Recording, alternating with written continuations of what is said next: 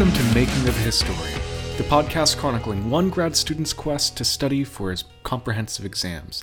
And today, I really don't want to record a podcast. I'm really dragging my feet. This entire week, I have felt like I am just robbing Peter to pay Paul. I'm trying to get my reading done, trying to take my notes, trying to record these podcasts, and I just am feeling always behind. I try to record these first thing in the morning, but this entire week I have been recording the podcast sometime in the afternoon and staying up until 9, 10, 11 o'clock at night just reading. And the reason for this is that I slept in on Monday morning, I had some meetings, and then everything got pushed back. And I've been just trying to catch up after this one really delicious Monday morning lion.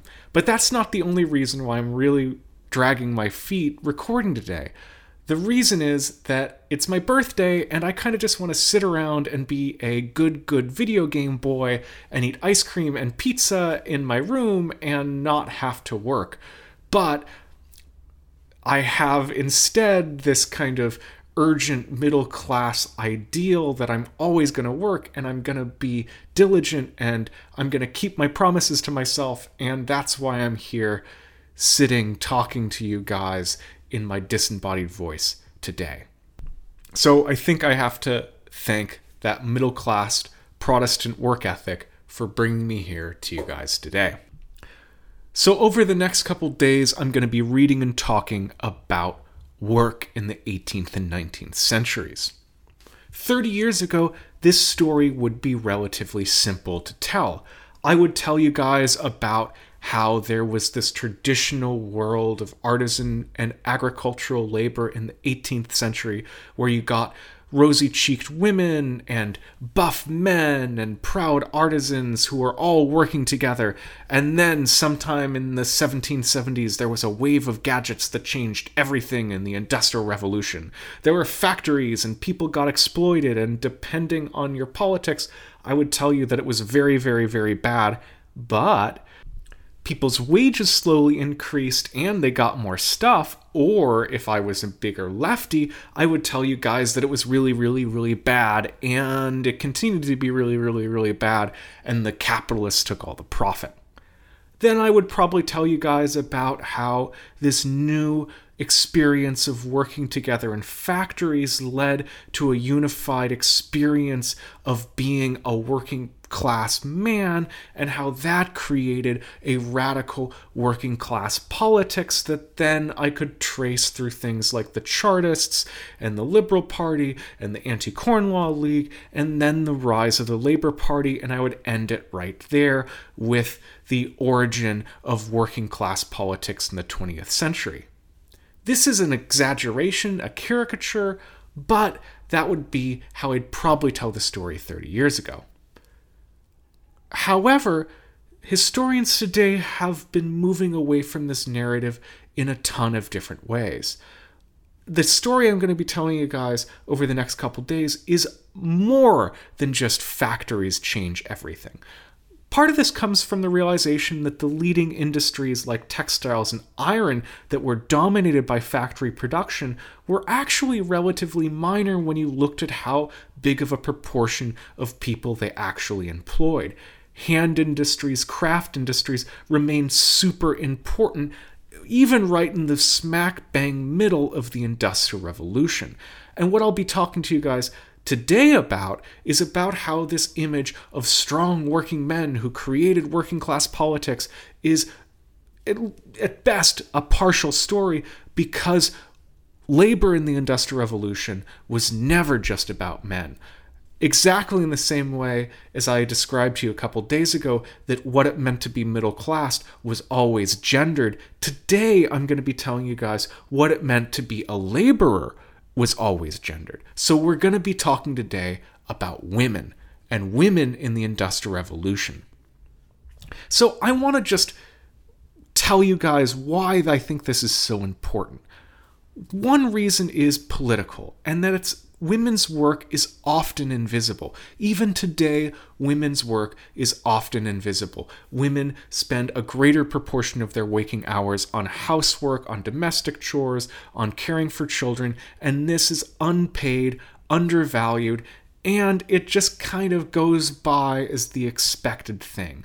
And part of the thing that historians do by telling stories about the past is that we change the stories that we tell about the present.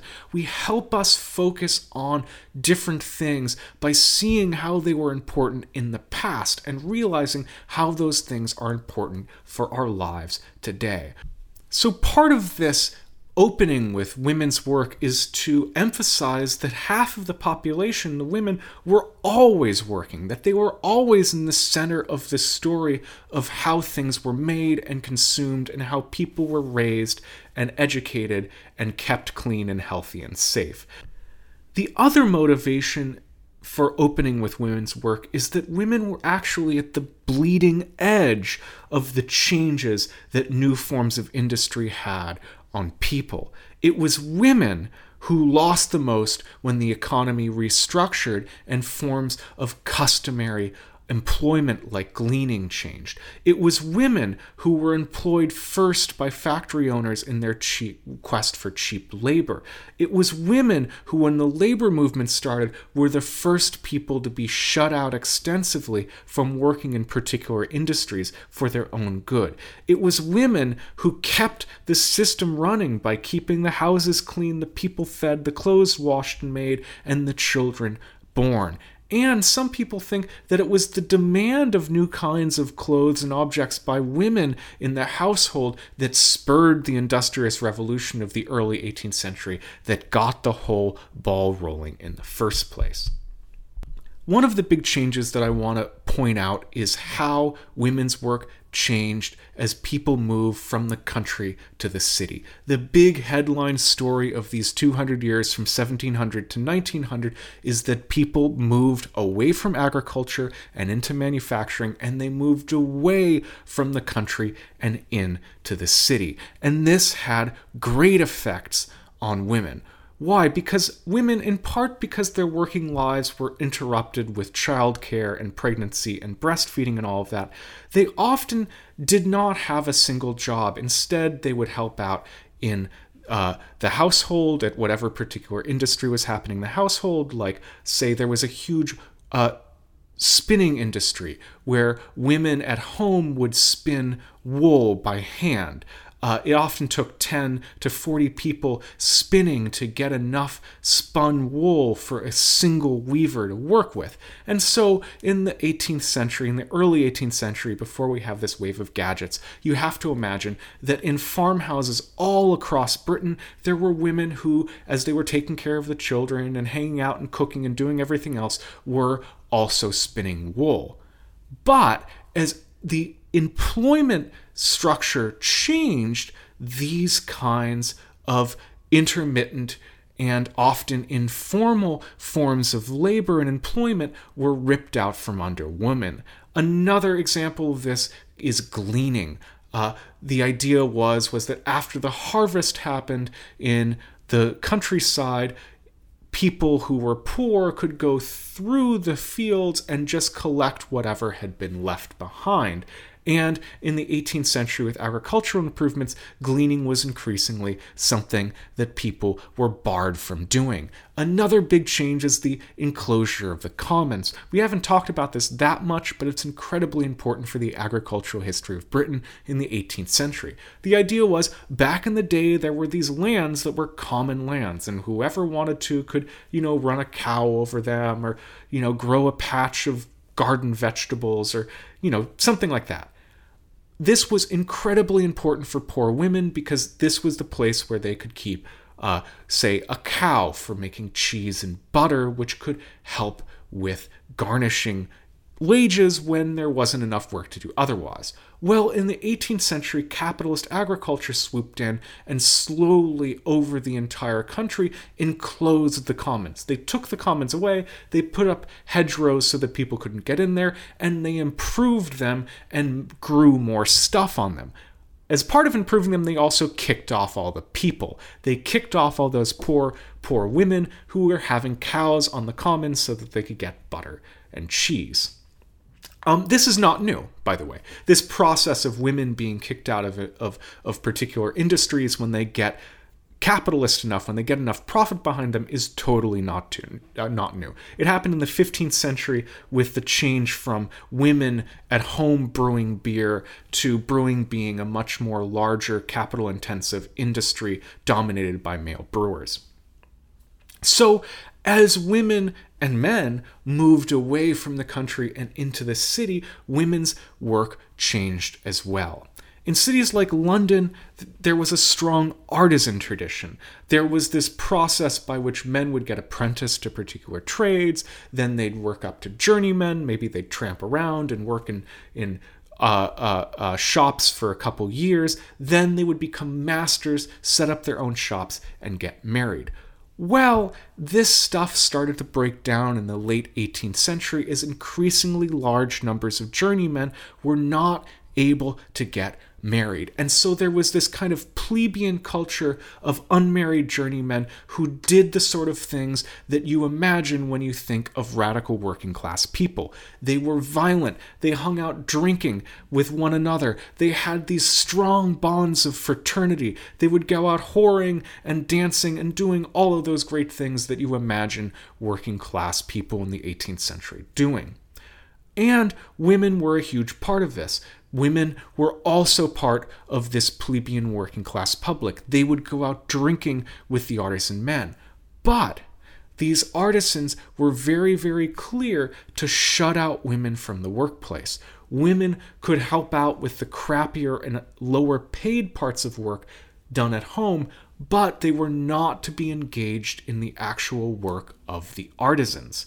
And this led to huge problems with with with uh, uh, men and women over this time. Uh, the person who's written the most about this, uh, Anna Clark, suggests that in the early 19th uh, century there was a sexual crisis amongst the working classes. There were early rates of pregnancy, extremely high rates of pregnancy at marriage, which suggests, you know, shotgun weddings, high bastardry rates, bigamy, prostitution, wife beating. There were constant frictions about men and women in public dealing with the relations between one another.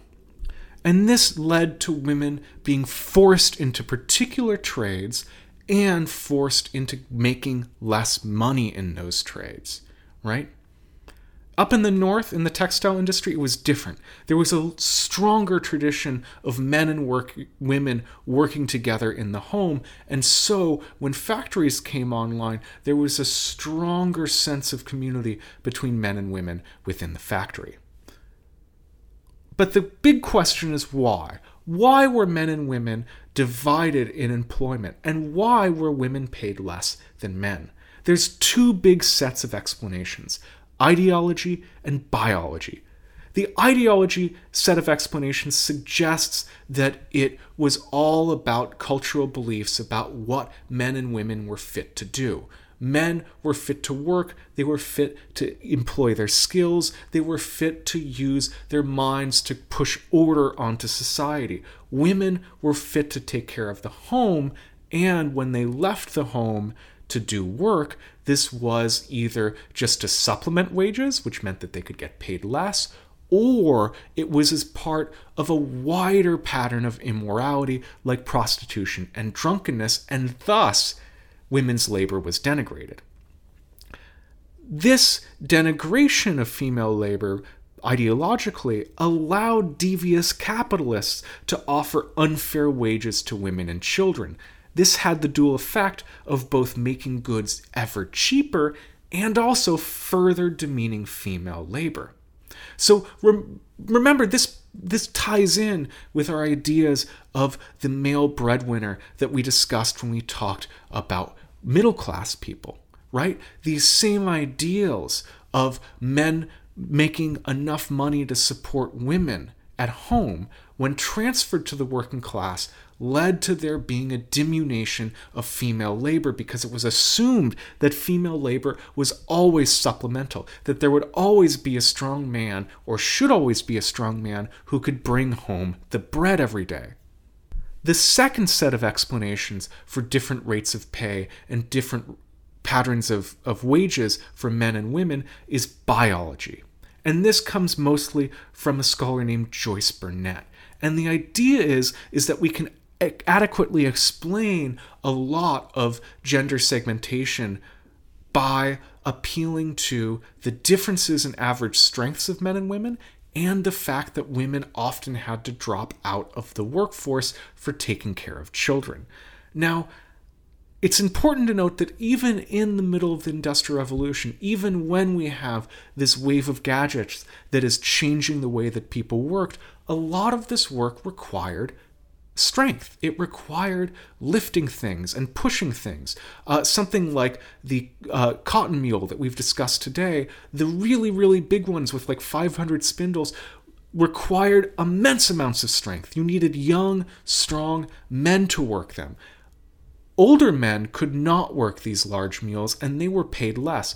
Women tended not to be able to use the mules, although, of course, some women could.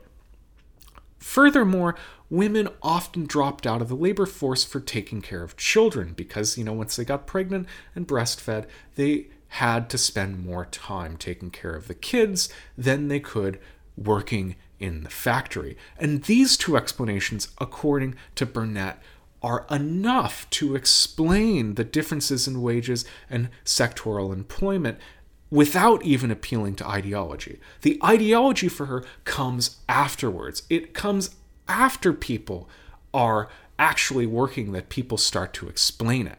For her, there's a bunch of explanations for this. Uh, once certain industries require less actual raw strength, then women start to fall into them. Furthermore, you get situations where people evince some sort of ideological commitment against female labor, and then at the same time, they are employing a ton of women. This, for her, suggests that ideology is just an epiphenomenon of the material problems. And the big thing there for her is that the Industrial Revolution, by chance, de- denigrated the sort of hand labor that women were really good at. Women had been spending a lot of their time doing stuff like lace making and weaving and spinning. That were the things that these new wave of gadgets replaced. Thanks very much for joining me on this special birthday episode of Making of Historian. I have to thank Jonathan Lear for giving us the music and Duncan Barton for giving us the image. If you liked us, rate us and review us on iTunes, share us with your friends. If you're curious, you can find us at historian.live, and we also have a Facebook page. Thanks very much, guys, and I'll see you guys tomorrow when hopefully I will not be as burdened by overwork and birthdays. Thanks very much.